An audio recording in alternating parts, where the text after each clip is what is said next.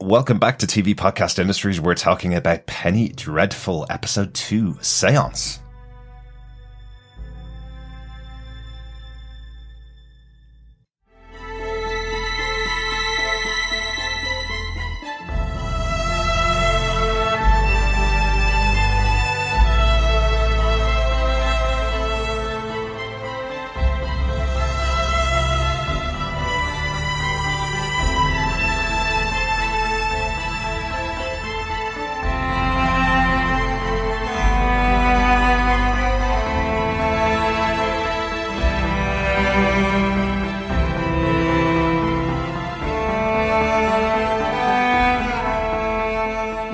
To TV Podcast Industries. We're continuing our discussions about Penny Dreadful with episode two of the series, Seance.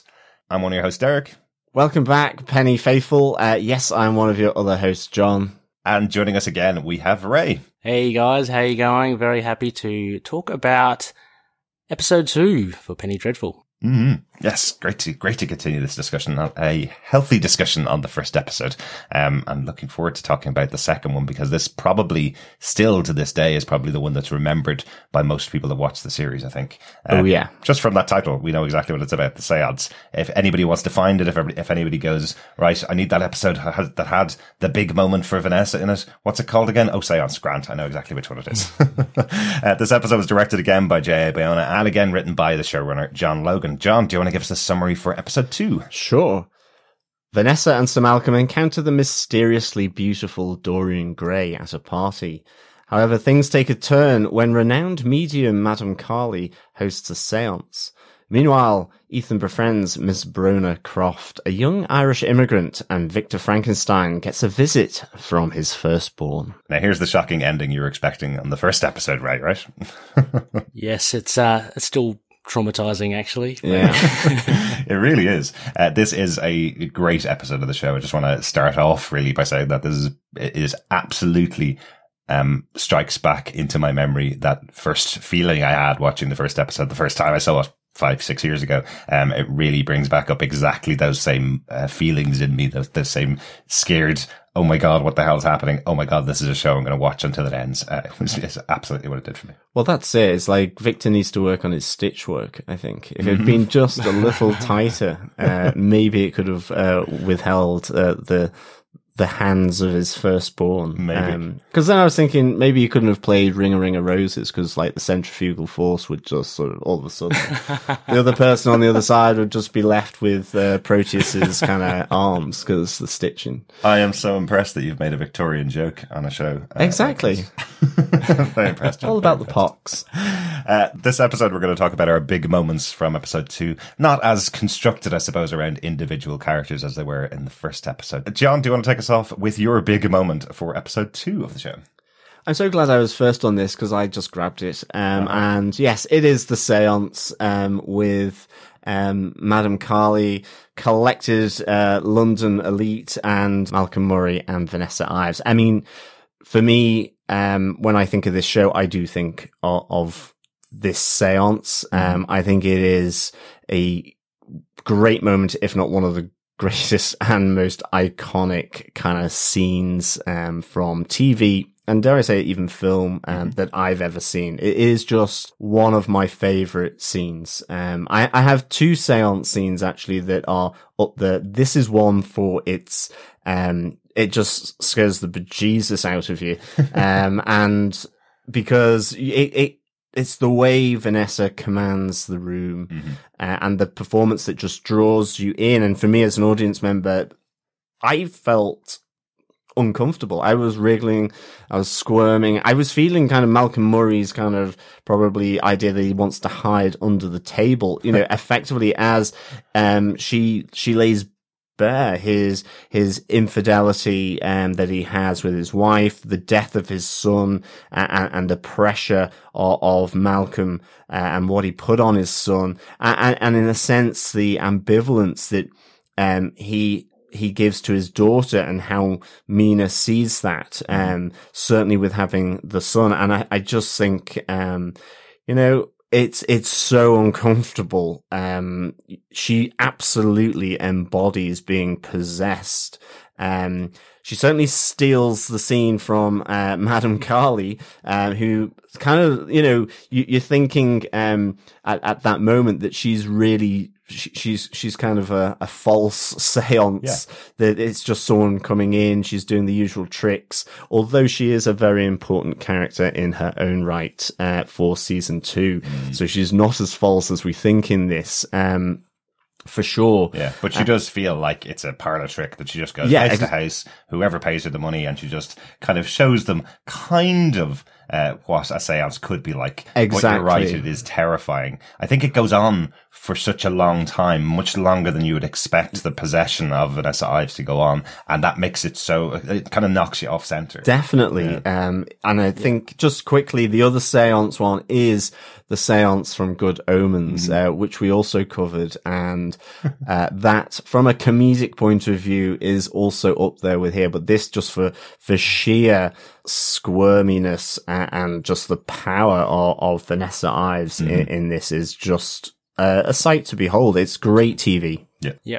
John, if, um, if these big moments in this show was part of a, a Boxing Day sale, mm-hmm. you and I would have been grabbing for the same one. Yeah, yeah. um, I think we all, all would have been going Absolutely. for it. Um, but I found, I thought I'd pick up the, um, the Proteus scene at the end. Mm-hmm. But yeah, this seance is, is absolutely remarkable. I, I don't watch that many horror films and shows. Um, mm-hmm. so when I do see a seance like this and someone's possessed and Eva Green does a fantastic job, mm-hmm. it is, it is utterly like mesmerizing. Um, with the point with Madame Kali though, you mentioned, yeah, she, she could be a fake. She does mention though, like she does sense that someone else is there. So she mm. does pick up on, yeah. on this other demon or being that Vanessa kind of taps into. Yeah. You know, if it's, um, so, uh, yeah, th- th- this was a, a really uh, fantastic, I can't believe it. Yeah, actually, it went. It did go a bit longer than you'd expect, but mm-hmm. um, you're captivated the whole way, whole way through, Absolutely. and it does reveal obviously the the Sir Malcolm um, uh, bits of you know family uh, mm-hmm. history, which yeah. um which helps as a as a viewer. So yeah. yeah, and and you're wondering uh, how much to trust, I suppose, of the information that she's providing because some of it could absolutely be the demon. Uh, that's mm. possessing her, trying to knock Malcolm off his perch almost, you know, uh, to tell this room of his peers, uh, what he's really like at home kind of thing. Yeah. Um, so I, I really like that. Um, I suppose what I mean about it going on too long as well is you want it to end because it's so bloody terrifying. so you're like, okay, can is, we just yeah. stop now? And, and it keeps seeping in more and more. I think Eva Green is just transformed in this performance of this role. We talked about it uh, in episode one, where you have that fragility versus the confidence. This is something completely different. So she does feel like she is totally possessed by somebody outside of herself in this role. So really, really good. Yeah. She, I mean, she makes a noise as well. That's just kind of like, oh, that's really mm, scary. Um, and, and the eyes, uh, she also has some pretty fruity language around the table as well, which I think shocks uh, a lot of uh, sort of the polite company in which she finds herself. A lot of see you next Tuesdays, um, plus you know whore and so on yeah. coming out here. But uh, I love the fact that it effectively crashes Mr. Lyle's uh, "we social fate," uh, mm-hmm. uh, as he calls it. Um, again, um, just the the lighter side because it is so intense that scene. Yet you do have the lighter Mr. Lyle, as you had mentioned, Ray, on, on the last uh, on seat for episode one. Um, and I, I do like that. You know for probably obvious reasons. He has a slightly strange relationship with his wife, uh, but he's kind of fairly uh, a little derogatory by it, where he's, he's kind of my wife is close by, no doubt by the gin, if I am to hazard a guess. and I think um, hitting the gin would have been a, a useful thing to do here after um, seeing the seance. But again, when he's trying to get everyone together to come into around the table, he has uh, a great moment, uh, and we we need to use this as well. Pay attention, pay attention, please. You must pay attention to me. I love the fact that he's he's kind of just wants to hog the the the air in the room. Mm-hmm. He is this flamboyant um, head of of Egyptology, and I I love I love this character, yeah, yeah. even though his he kind of has hair dye that would probably suit Donald Trump, actually, um, which is kind of interesting. Yeah. But uh, yeah, I, I, again, he brings that lightness to what is a really unnerving scene, mm-hmm. um, and such a, a great one. Um, and I, I yeah. think Timothy Dalton's, you know, you can. It's kind of this cross between I, you know, need to get out of here mm-hmm. because mm-hmm. everyone is finding out about his dirty secrets and just the anger. Timothy Dalton does this really good thing where he kind of exposes his teeth a little. Mm-hmm. Um, it's almost like he's grating his teeth. Um, and you kind of wonder what impact it will have on, uh, their relationship. But again, I think as well, it kind of adds a bit more to Vanessa Ives. It she can be a conduit mm-hmm. for for these supernatural forces uh, in, in this world. Yeah, yeah, yeah. Another uh, like a smaller point to this séance as well. Earlier on, we were introduced to to Dorian Gray, and so can you imagine? He's just come across Vanessa Ives, and mm-hmm. one of the early things he experiences with her is attending a séance, and she just goes um, total cray cray. Uh-huh. yeah, exactly. Um, and so I think this is a little seed that's planted as well because later on we see Dorian is, is quite intrigued with Vanessa. He knows that there are things, um, not totally normal with her. Um, mm-hmm. and, and he's actually the one person that is kind of done one up on Vanessa where she seems to have the measure of everyone. Mm-hmm. He yeah. seems to have the measure of her as well.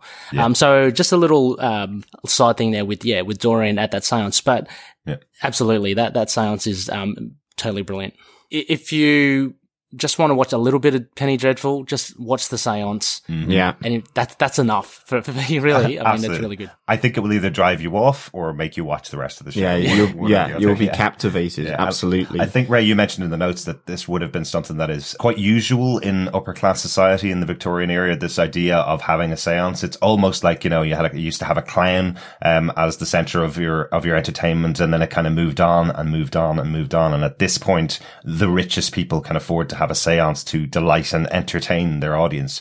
But if you do believe in the supernatural at all, the idea of the seance being the conduit for the supernatural around, if you do believe in it, the possibility that you're going to draw in great Aunt Bessie who has a message for one of the kids and that'll be a good laugh for everybody around, there's also the possibility that demons can come into the room and possess yes. someone, you know? so, so if these people do believe, um, in this possibility, they've really got their comeuppance here. I'm not sure they'll ever go to another wee fête that has a, a seance at it after this moment. Yeah, and I mean, it, it kind of comes again to that point of the upper class within society doing a seance mm-hmm. and that you know something maybe in terms of reading cards or, or that superstition being associated with less educated or um, the the the lower classes in, in, in a sense who mm-hmm. who sort of you know carry the rabbit's foot, have the, the crosses around the, the rooms, and even that it is going against probably what the church, which is such a, a powerful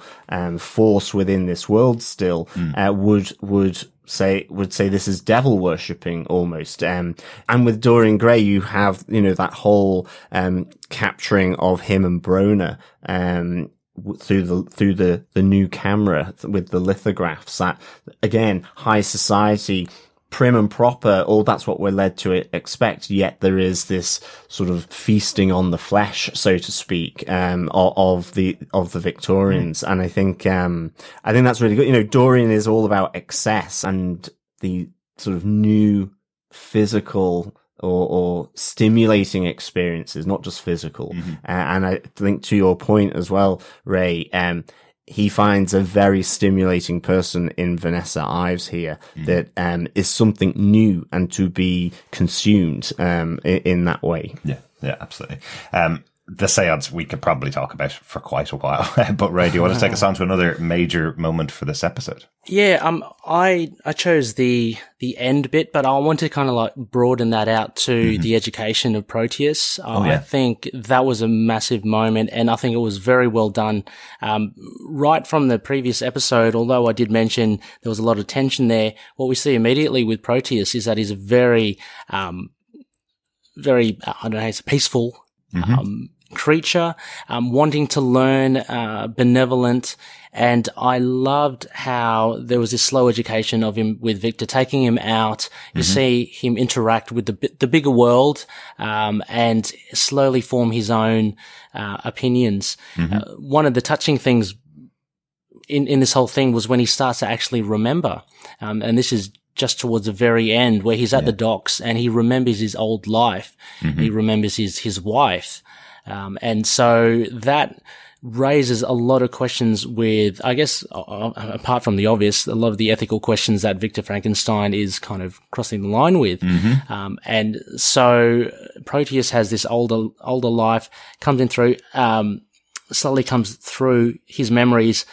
And yeah, the big moment is, is the end where he is just standing talking to, to Victor, talking about his dreams, about what he wants to do, what he mm-hmm. can see, and he literally gets ripped in two by the creature behind him. Yeah. Um, yeah. Uh, it's one of those moments that um, it was so shocking first time yeah. Mm-hmm. that I kind of was hesitant to go, oh, do I, you know, should I see this again? I mean, I was, I was curious to see it again. Yeah. Um, and I was like looking at it with a finer, with a finer lens. Mm-hmm. Uh, but it was, um, certainly the, the, big moment, we, we see the firstborn and we know that Proteus was not the first creature that Victor had created, which we all assume, I guess, mm-hmm. yeah, or we're meant to assume from the start. Yeah. Um, and he's got a lot more of an evil twist to this, um, this creature. Yeah. I think as I mentioned in episode one, I think the youth of Victor Frankenstein is, is what they're playing with here. You know, mm. as I, uh, as I said, you felt like you were catching him early on in his career before he'd gotten the money, before he'd gotten the resources to be able to, to bring a corpse back to life. So you think absolutely at the end of the first episode that he's gone back and he's finally accomplished his goal. But this reveal here that he's accomplished it before and it didn't go very well um, is, mm. is really good reveal. Um, also the way it's presented with a hand coming out from the chest mm. of, of Proteus, um, you're not sure that there's someone beside, behind him because you can't see uh, the creature at all yes. behind him. You can only see the hand coming out from yeah. inside him. So it completely takes you back. You you have that question in your head: What the hell's just gone on here? Is that is that his own hand coming through? Is it what mm. is it? And then the reveal that this creature is behind him, uh, willing to take his revenge on Victor. Yeah, it's it, it is really shocking because you can't. I mean, for me, I I kind of rooted for Proteus here. Mm. You know, learning this. I, I love where they go out into the world to experience everything. They they bump into Brona and Ethan, mm-hmm. um, who are you know in the throes of first love, uh, and in a sense, so is Victor with Proteus in that he sees his creation. But I also, I think, you know, when he starts to recall those memories, as you say, Ray, where he goes, I had a wife called Doreen, he goes, and, and mm suddenly this doubt comes it's like going straight back to after his first creation. Um he's suddenly unsure. Yeah. he's not entirely you know he asks what am i? Um and i think that's a really good and then he's kind of calmed down and you think right okay it's the next steps on and then yes uh his firstborn comes in and and sees uh well puts an end to Proteus yeah. unfortunately. But it, it is that moment because I I would just kind of rooted for him. Yeah it, it, was played really well. Absolutely. I um, think this is um, something that John Logan is so good at is uh, you mentioned the ethical questions that it brings up. You know he he leaves them hanging for you to make your decisions on uh, on what Victor Frankenstein has done in this in this episode. We'll get much more in depth into the ethical questions as the show goes on with the creature. Um but the idea basically is that he's a body snatcher. He's, he's stolen this body. He's, he, without being asked, he's recreated his life and brought him back. And suddenly he starts getting back some, some previous memories of his previous life. And that's what makes Victor kind of question maybe has he done the right thing at all you know mm. um, i love how it's played as well i had it in my notes but I'll, I'll, mention it here i love how it's played that he's just sitting there humming the song leave her johnny leave her and then starts to kind of sing it um, I recognize that because I'm a gamer and I played uh, a, a, game called Assassin's Creed, which had lots of sea shanties in it. Um, the song itself is a very well known sea shanty, and I love the recognition from Victor Frankenstein is, well, he's singing that, therefore he must be a sailor. He must have yeah. a connection to the sea, and that's why he mm. brings him out to the ocean. But none of this is explained on screen. None of this is in conversation at all. It's just left for you to recognize that Victor would know this. Uh, in the in the Victorian era, there's lots of sailors. If Victor hears this this particular song, he knows exactly a lot of the past of this character and will kind of use that to entice him. Maybe it was Victor bringing him out uh, to those locations where he's able to identify all the ships and uh, and kind of get that spark of his past back. It probably is quite important in in Victor's research, I suppose. He doesn't want to just um, reanimate a corpse that doesn't know anything. He wants to bring people back to life. Um, that's what he wants to do. He wants to make sure that life continues everlasting in a way. Why, what's the point in bringing back everlasting life if the person doesn't know who they are? So, um, but there's loads of nice ethical questions in there as well. Yeah. It makes you wonder also as well, because at the end of the, the episode with, um, how, how shall we call him? The creature, the mm-hmm. firstborn mm-hmm. coming yep. through. Yeah so one of the first things I wonder if Victor must have known this that he's imbued with massive strength, like immense mm. strength, yeah. uh, something inhuman as well. Um, and yeah, I, I just, I don't know. I, I wonder then what is his end game with, mm-hmm. with this? Obviously it's curiosity with, um, conquering death and creating life. Mm-hmm. But what is his end game? What is he doing? Uh, what does he want Proteus to do? Like, as you say, is he leading him towards these, um, these locations to have him wonder about or, or reignite his past life? But if so, what, what purpose would that leave, lead as well? Um, yeah. it's, it's very, very interesting. It, it, it does seem, um, like he's, he's thought of this idea to, to create life, but mm-hmm. he hasn't thought beyond that. And, and that's where all, that's where everything just falls apart because he hasn't thought of the complications. Like what? What's the Jurassic Park quote? The um, they're too busy uh, concentrating what they can do, and uh, that they don't mm. realize whether they should or not. Yeah, uh, you do get that feeling that Victor Frankenstein, after that discussion in episode one, you get that feeling that he wants to go back to the Explorers Society, the Scientific Society of Britain, and go this is what I created. Look what I did. Am I better than all of the rest of you? Yeah. Um, that's why he's so focused on this idea because he feels nobody else can do what he can do because he's that smart and that intelligent. Um, but whether he should be doing it or not, well, yeah, he shouldn't. Do it. Exactly. And I, but I wonder whether that's teased out more in the first part of episode three. Mm. So I, like, part of me is, is he trying to bring his, his mother back? In, in a sense, um, Maybe. Oh, is, is it through? Yes. Is it around that, or that he does have this poetic notion as well. And, um, you know, you, you have, um, in episode three where his firstborn talks, you know, would we be able to understand the, um, the universe by an eternity by looking at a daffodil in, in respect to Wordsworth? I wandered lonely as a cloud mm. and, um, it, it's that he has this notion and I think it is maybe that god complex yeah, uh, as well. Mm. But I, I think it, it's related to his his mother. Um, I think. Yeah, we'll probably talk about that yeah. again. But um, I don't think it's as specific as him wanting a particular person back. I think he doesn't want anybody else to experience that very formative experience that he went through. I think that yeah. might be it. Just something like that. Um, Ray, any more notes on on uh, Proteus at all? Um, no, no, that, that was it. Um, I'm still kind of shaking at the that last scene. at that last scene, absolutely. Um, I'll I'll go on to a slightly lighter character, I suppose. Um, Brona Croft, played by Billie Piper. Um, I want to talk a little bit about her because I think you say a little lighter. She is a hooker. Well, true, true. yeah. Um, what, what I do like about this character, Billie Piper, um, at the time was very well known as being in Doctor Who.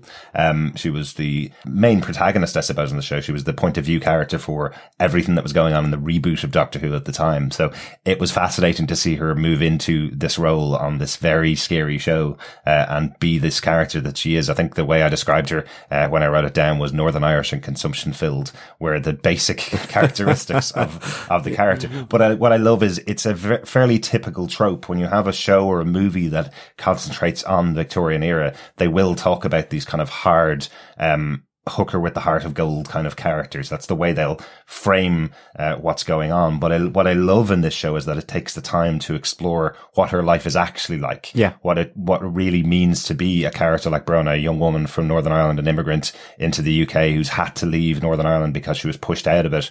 And the reason she's moved to the UK is because she actually wanted a job in a factory. She thought that this is her way out. She's leaving a very small country for a massive city like London, thinking she can work in a factory and the industrial revolution hits as she comes over. It's taken over and there are no more jobs because everything is starting to become uh, more about mechanization and yeah. less about people being able to get jobs for an honest day's pay. So, um, so because she's a young woman, she has taken to using her body to uh, make whatever money she needs to be able to live her life. You see that she is very poor. Um, she doesn't have two cents to rub together. I love her introduction to, to Ethan as he's uh, drinking whiskey at the bar. Also, great bartender. Um, when Ethan says, "Do you have any whiskey?" yeah. and he goes, "I think the more appropriate question is, do you have any money for the whiskey?" yeah, um, exactly. yeah. But Brona arriving and taking the whiskey off Ethan and just drinking it shot for shot with Ethan uh, shows you the kind of person that she is, and really you can tell there's a connection between those two characters more so than a lot of the other relationships that are going on within the episodes.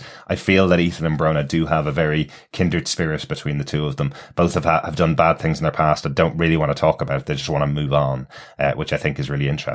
But one of the jobs that Brona takes is our introduction to probably another one of the most famous characters uh, for this show, Dorian Gray. Um, is a character that comes with so much expectation of who he is. Um, the character is based on Oscar Wilde's novel, uh, The Portrait of Dorian Gray.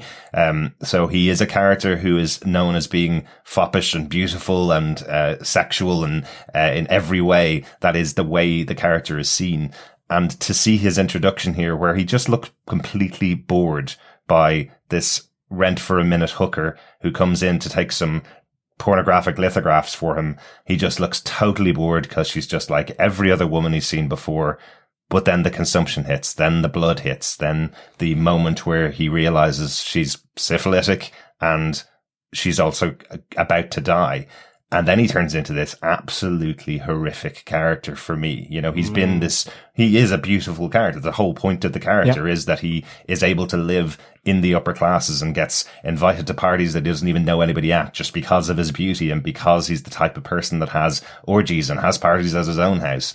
Yet in this moment where he just completely tears apart Brona for her disease, effectively, he says he's never he's never had a dying creature before. Does she feel pain more more deep than anybody else. He wants to know all about her, but in this really gorish way, um, which just takes instantly gives you the type of character that Dorian is. And I think it's great because for the rest of the show, actually, for a lot of the other episodes of the show, the way he talks and the way he interacts with people, he seems like a very, just a very pretty character who just goes about their day doing and getting whatever they want to.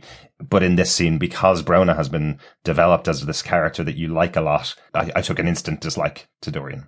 Yeah. Yeah. I mean, it, it, again, it's his need for excess, but mm-hmm. it has to be new and stimulating. And as you say, um, like just that moment where she coughs blood onto him, and it's mm. just this. God, they like to do that in this show, don't they? You see, um, yeah, absolutely. You see uh, that that moment on, on his face where he kind of lights up because mm. this is the, the something new that he isn't bored of yet. I mean, he is, as I think you mentioned it, he is almost the Victorian equivalent of a hipster. And um, it's kind of like avocado on toast has now become passe. Mm-hmm. He's kind of like, well, these massive orgies, it's kind of, oh, okay, take them or leave them.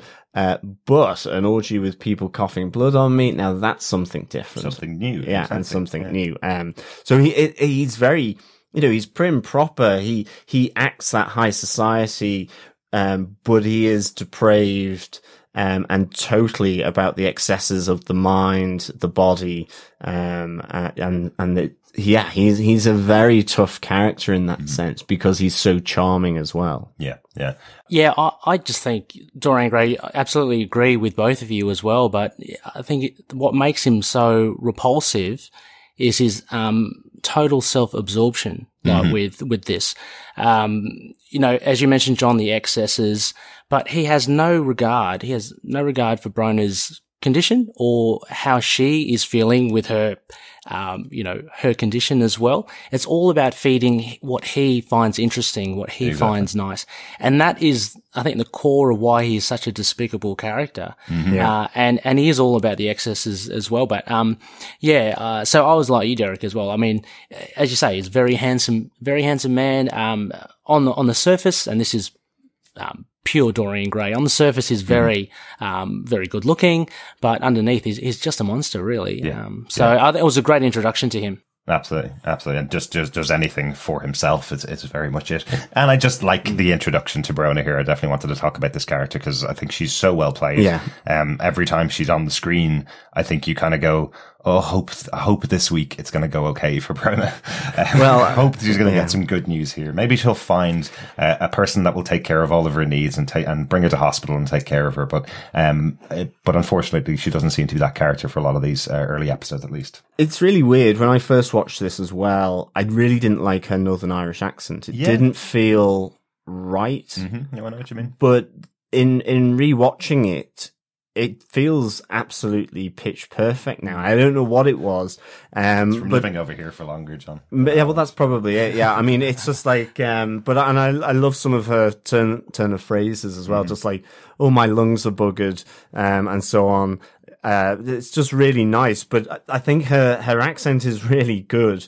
Um, but I remember first time round, I was thinking, oh no, I thought that was actually the weakest part of this series mm-hmm. at the time was her accent. But I, I don't get that at all, uh, in this kind of rewatch at all. The great thing about this series, and we're only delving into episode two, is that there is a a sizable cast and mm-hmm. all of the characters are so intriguing. The, yeah. the great thing about what John Logan's doing is that he's paying attention to all of them and mm. none of them seem to, sure, I mean, in this episode and in episode one, Vanessa gets a lot of the limelight, but she, mm. da- she does take a back seat in the subsequent episodes as well, allows the others to flesh out their story. Um, and I think he really does balance all these characters really well. And Brona is, uh, at the beginning as well, I, I found her, like, you know, because she wasn't one of the classical characters of literature. I was yeah. the least interested in her, but mm-hmm. she has a very compelling story. Um, yeah. and, and we'll get to it later on with episode three, definitely episode 4 mm-hmm. Um, yeah. I, I, really find it quite interesting. So yeah. Yeah. Yeah, absolutely. Um, and uh, as you say, I think that's one of the interesting balances that Logan does with this show. Um, effectively, Dorian Gray is not a central character. He shouldn't be. He's not part of the team. He's not going after the supernatural. He is supernatural in himself. Um, he's a peripheral character that is brought in and brought to the forefront whenever is needed. Um, but I do like how they how they do that with many characters over the course of the show. I think it's it's really fascinating. Um, that's it for my uh, my big point for episode two. Uh, any notes we haven't talked about in the episode? Um, I've got a few. Okay again, coming back to Dorian's pornography, it sounds like I'm obsessed and I'm not. I, I yeah. can absolutely uh, put that up front, uh, Penny Faithful. Um, but certainly, the, episode, the interesting thing I'm going to pull out of it is that there's a long history of this in, in Victorian society, uh, based around Holywell Street. Um, and it was called the home of the dirty book trade. nice. Um, and it's just, it's kind of quite nice because as well, Penny Dreadful in terms of the title mm-hmm. is about these small, almost precursors to comics in a sense, these horror, uh, novella, mm-hmm. uh, being thrown out and, and, we see being turned into to plays um, as well uh, that were consumed uh, sort of en masse, uh, almost like a, a proto uh, magazine, um, and, and, it was same. So just that element uh, for for me there. Yeah, we do get a first mention of Penny Dreadfuls in here, don't we? We hear from yes. the uh, the police officers that are investigating the murders that are going on. They mentioned this sounds like something that comes out of those Penny Dreadfuls. Yeah. Um, so it is something that is a mass market production of little horror stories to scare you before you go to bed, kind of thing. Um, so I, I like that they mentioned it within the show. Exactly, um, and that's kind of the right there is another attack here in the park with the lamplighter uh, and the lady uh, eating the apple uh-huh. um, as well. So again, these attacks that happened uh, in the first episode are kind of continuing. Yeah. Um, there is a really nice moment where we see uh, Ethan at the um, site of the first attack with the police there mm. as well. So again, just connecting him to that scene yeah. uh, and what curse he he may have. I have to say, I kept wondering after that opening scene, this episode where you see the hand, so the arm ripped off and the hand just sitting there with the apple in it. I was wondering, yeah. is this going to be the way the show goes every episode? We're going to open with this slaughtering of some character that doesn't look like they're going to get slaughtered. You know, yeah. Um, is it just, is just going to be that every episode? The first episode being, you know, the, the mother and daughter getting slaughtered, and then this episode just a, a woman eating an apple on a bench uh, gets uh, her arm torn off. So. Um, and something just around the seance as well. Mm. Um, that, and it connects back to episode one. It's kind of informative again of Malcolm's character, I suppose, uh, where um, Vanessa asks through his son's sort of medium,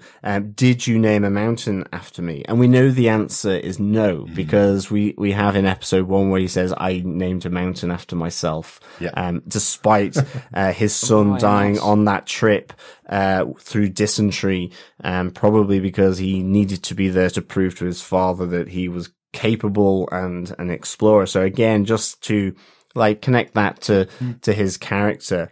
Um, and like now I named it after myself. basically. uh, so you know, pretty okay, pretty low blow there mm-hmm. from from Malcolm.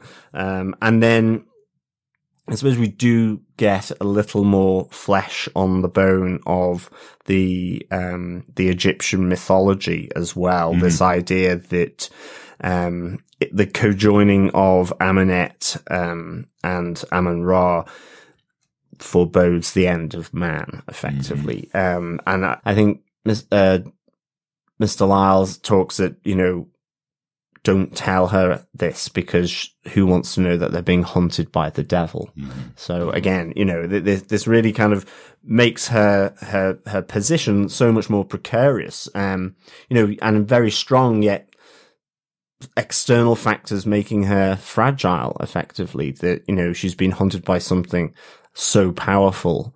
Is she up to that task? Mm-hmm. We don't know. So uh, I thought that was that was pretty nice. Absolutely. Yeah, I um, I I've got a few just here. Um, just further to what John was saying um about those scenes at the with the attacks. Mm. I found it interesting that they are at the very beginning, but you can almost like forget about them because mm. they're so they're at the beginning and there's so much happening in the main part of the episode that it becomes like left on the wayside. But it is good because it, it does keep on bubbling away and, and it does progress the character. Um, yeah. you know, I'm going to say it now, but it just yeah. progresses uh, where that kind of hen- ends up. So, um, yeah, I just find I remember on first viewing, just watching it going, it's good because it connects it with Jack the Ripper, but where mm. is this going? It's not really doing much. Yeah. yeah. yeah. I was, I absolutely was wondering whether the show was going to explore who Jack the Ripper was mm. at the beginning. Yeah. You know, but they have this drop line yeah. in this episode where they go, Oh, well, it can't be Jack because it's not the same MO. He just goes after any woman or any, anybody. It doesn't matter their class or their status. So, um, so it was kind of going, okay, well, why is this in here then? You know, it would make a lot of yeah. sense if they decided in with Jack the Ripper and that was part of what was going on in the show. But yeah. Well, you have that great moment as well where Malcolm goes to the, the police station and the mm. detective in charge where he says, you need to change your mode of, of operandi because you're, you need to hunt a monster. Mm. Um, you mm. don't need to detect. It's about hunting, um, you know, and as that explorer. Uh, but he, he's the kind of on a recce for himself because that's where we kind of find out that, that, you know, there are no teeth marks in the sides of the neck. They aren't drained of blood and that actually they've been ripped apart. And it's something where we see that is not Jack the Ripper who effectively, uh, sliced um, and to kill his um, his hookers uh, hmm. in in uh, Soho or I think, or Clerkenwell, or wherever he killed people in Victorian London. You forgot to research that bit. I you? did, yes. he killed them in London. Yes. yes. There we go. Yeah. Uh, and just a couple of things with the, the seance. Um, I think Derek, you touched upon it as well. Very mm-hmm. popular during the age and, and, um, as you say, John, this under, underbelly of the Victorian era. Um, but this was more of a kind of was, I guess it was more of a naughty thing to do, as you're saying, like it goes against the mm-hmm. church and it was something quite uh, dangerous potentially. Uh, yeah. Anyway, so table turning or seances were very common. Mesmerism, or they used to call it animal magnetism was right. um, very a popular thing there, where people would be almost possessed. Mm-hmm. Uh, and funnily enough, this was a precursor to the, the Ouija board, right. um, which I didn't realize. But yeah, it, that got its origin from a, a board game from Parker Brothers. Um, mm-hmm. So for those of people that stand by the Ouija board and, and believe it, um, it was a board game. Yeah. and yeah. it's become something bigger. So yeah, yeah. created by the people that brought us uh, brought us Monopoly afterwards. Yeah. Yes. No, I was going to say exactly. Trivial Pursuit as well. It's from the yeah. Parker Brothers. Okay. That's it. Yeah. Well, so, what a diverse uh, board game range they have. yeah, that's it. Absolutely. Uh, and just finally, um, sorry, with uh, Amunet and Amun Ra, I, I, did a bit of digging. I thought this sounded really cool in the show. Mm-hmm. Uh, unfortunately, with the mythology, it doesn't extend to that. Although she, uh, Amunet and Amun Ra were the one of the first gods or deities of, of Egyptian culture. Mm-hmm. Um, Amunet gets replaced by Mut or Mut right. um, who becomes the main partner of Amun Ra. And uh, Amunet is more a, a, protector of pharaohs. So she's still known as the Hidden One, but yeah. um, there's no dark side element to her. There is a, a there is an easy to consume uh, history of, of, this as well called The Mummy, the film. Oh dear. Yes. oh, okay. so if anyone wants kind of the lighter hearted sort of look in Amunet and Amun Ra, mm. it is the Mummy series. Uh, one sh- of my favorite sort of trashy kind of films. it's not trashy. It's just good fun. No. It's very trashy. I'm not too sure how historically accurate it is. Probably not at all. but it's good fun. I think they may have just kind of pointed a finger, found a name in, in a book, and then created a history around it. Uh, that's it. That's our discussion on episode two of Penny Dreadful Seance. What a great episode that was. Definitely. Um, I think one of my my favorites ever. And as I say, the Good Omens version of the seance, uh, from a comedic point of mm-hmm. view, uh, you should definitely check out our, our coverage of that because I have to say, I just couldn't stop laughing, uh, which yeah. is the complete opposite of, of, this one. Um, and they are two of my favorite seance scenes ever. Mm-hmm. I think there may only be two, but these are really good. Yeah, um, a, yeah, very strong episode. I think to follow up from the first episode, which really has to set the bar. Mm. Uh, for the second, this episode to raise the bar even higher is, is a, an immense thing. So, um, it, it really bodes well for the series if you watch it from beginning to, to end. Absolutely. Absolutely. Yeah. Let's see how episode three compares. That's it for episode two. We'll be back with episode three later on this week.